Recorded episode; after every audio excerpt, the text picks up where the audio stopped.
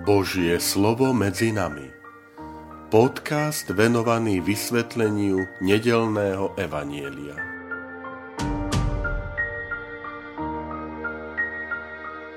Vítajte, milí priatelia, pri počúvaní tohto môjho podcastu. Volám sa František Trstenský, som rímsko-katolícky kňaz, farár a dekan v Kežmarku. 22. október, 29. nedela v cezročnom období.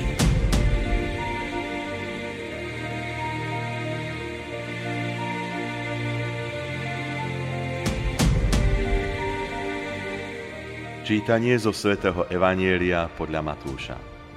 Farizei odišli a radili sa, ako by podchytili Ježiša v reči. Poslali k nemu svojich učeníkov a Herodiánov so slovami – Učiteľ, vieme, že vždy vravíš pravdu a podľa pravdy učíš Božej ceste. Neberieš ohľad na nikoho, lebo nehľadíš na osobu človeka. Povedz nám teda, čo si myslíš. Slobodno platiť cisárovi daň, či nie? Pán Ježiš poznal ich zlomyselnosť a povedal. Čo ma pokúšate pokryť si? Ukážte mi daňový peniaz. Oni mu podali denár. Spýtal sa ich, čí je tento obraz a nápis. Odpovedali mu, cisárov. Tu im povedal, dávajte teda, čo je cisárovo cisárovi a čo je Božie Bohu.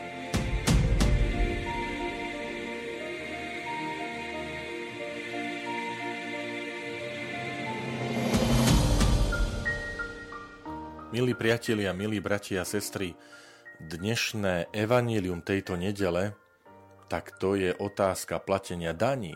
Poznáme to veľmi aktuálne aj v každej dobe.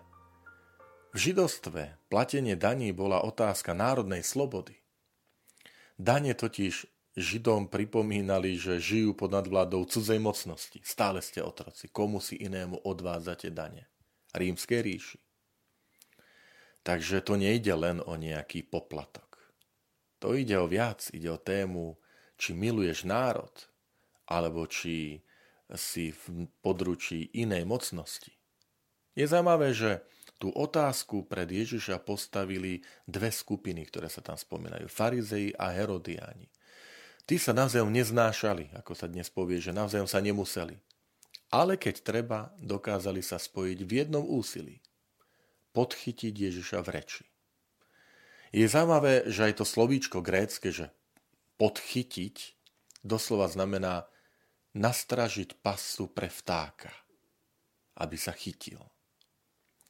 Alebo, môžeme to trošku v prenesenom význame vysvetliť, že e, pokúsiť sa vymániť, vymámiť od druhého také vyjadrenie, za ktorého potom môžeme obviniť. Čiže najskôr tlačíme, tlačíme na neho z každej strany, aby povedal niečo, ktoré povieme, a pozri, teraz si to povedal.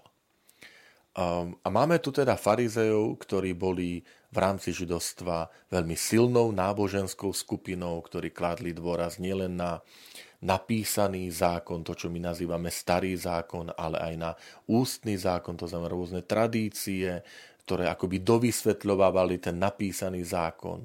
A Herodiáni boli zase stúpenci tej vládnúcej rodiny Herodesovcov. Išlo im o politickú moc, tam, tam toho náboženstva veľa nebolo, a preto aj porušovali náboženské predpisy. Ale všimnime si, tu spojenie farizejov a herodianov je skutočne motivované iba jedným záujmom – zbaviť sa Ježiša Krista. A zaujímavé začínajú to, zaujímavé celá tá, tá stať Evangeliova je, že je plná komplimentov. Učiteľ, je to oslovenie. Vieme, že vždy vravíš pravdu. Podľa pravdy učíš. Neberieš ohľad na nikoho nehľadíš na osobu človeka, ú, to je ale, to je ale pochlebovanie, to sú komplimenty. A teraz zrazu pasa. Slobodno alebo neslobodno platiť cisárovi dane? A ako by mal len dve možnosti. Áno, nie. Ak povieš áno, pohneval si farizejov, je protinárodný, je zradca, lebo dane, to je národná sloboda.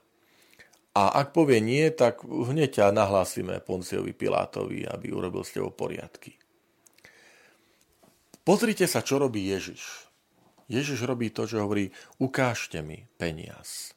A pýta sa, či je tento nápis a obraz a povie cisárov. Dajte teda cisáre, čo je cisárov čo je Božie.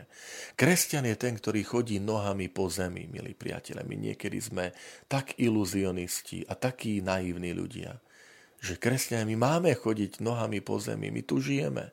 Sme súčasťou tohto sveta, pracujeme na živobytie, platíme odvody, kupujeme potraviny a máme to robiť čo najlepšie, spravodlivo, poctivo, lebo sme tu.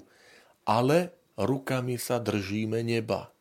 To znamená, nie sme snílkovia, ktorí len na Pána Boha prevracajú oči a, len tomu sa venujú, ale sme si vedomí, že hodnotami my sa pridržiavame neba.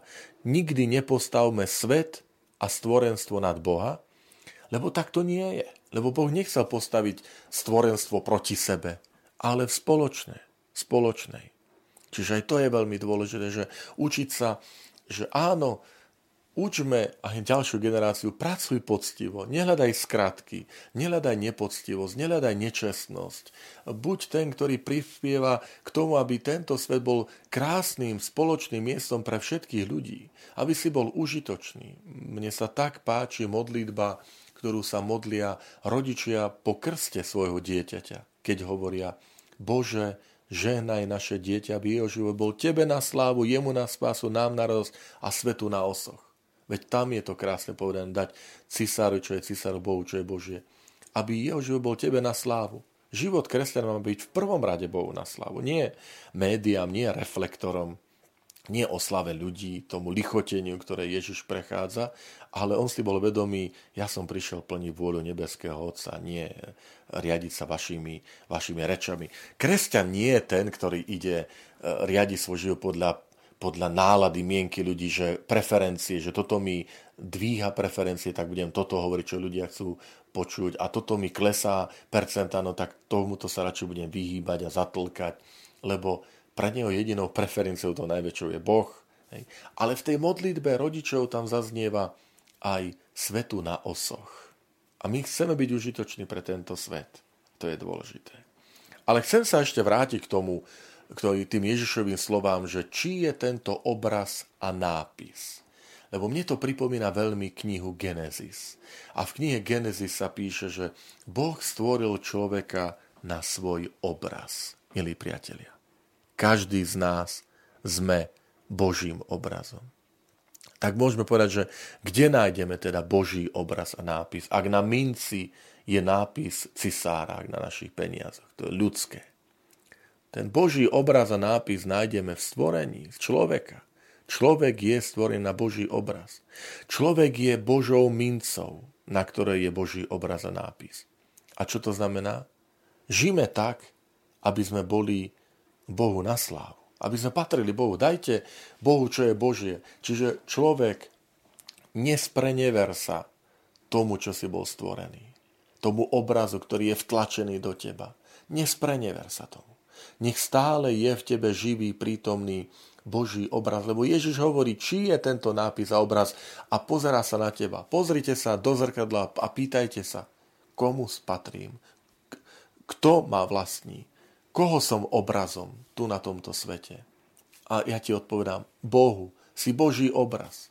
A nech každý, s kým sa stretneme, v nás tento Boží obraz rozozná, spozná samotného Boha jeho konanie, jeho milosrdenstvo, jeho lásku, jeho úsmev, jeho nežnosť, jeho spravodlivosť. To vám, nám všetkým sebe zo srdca želám.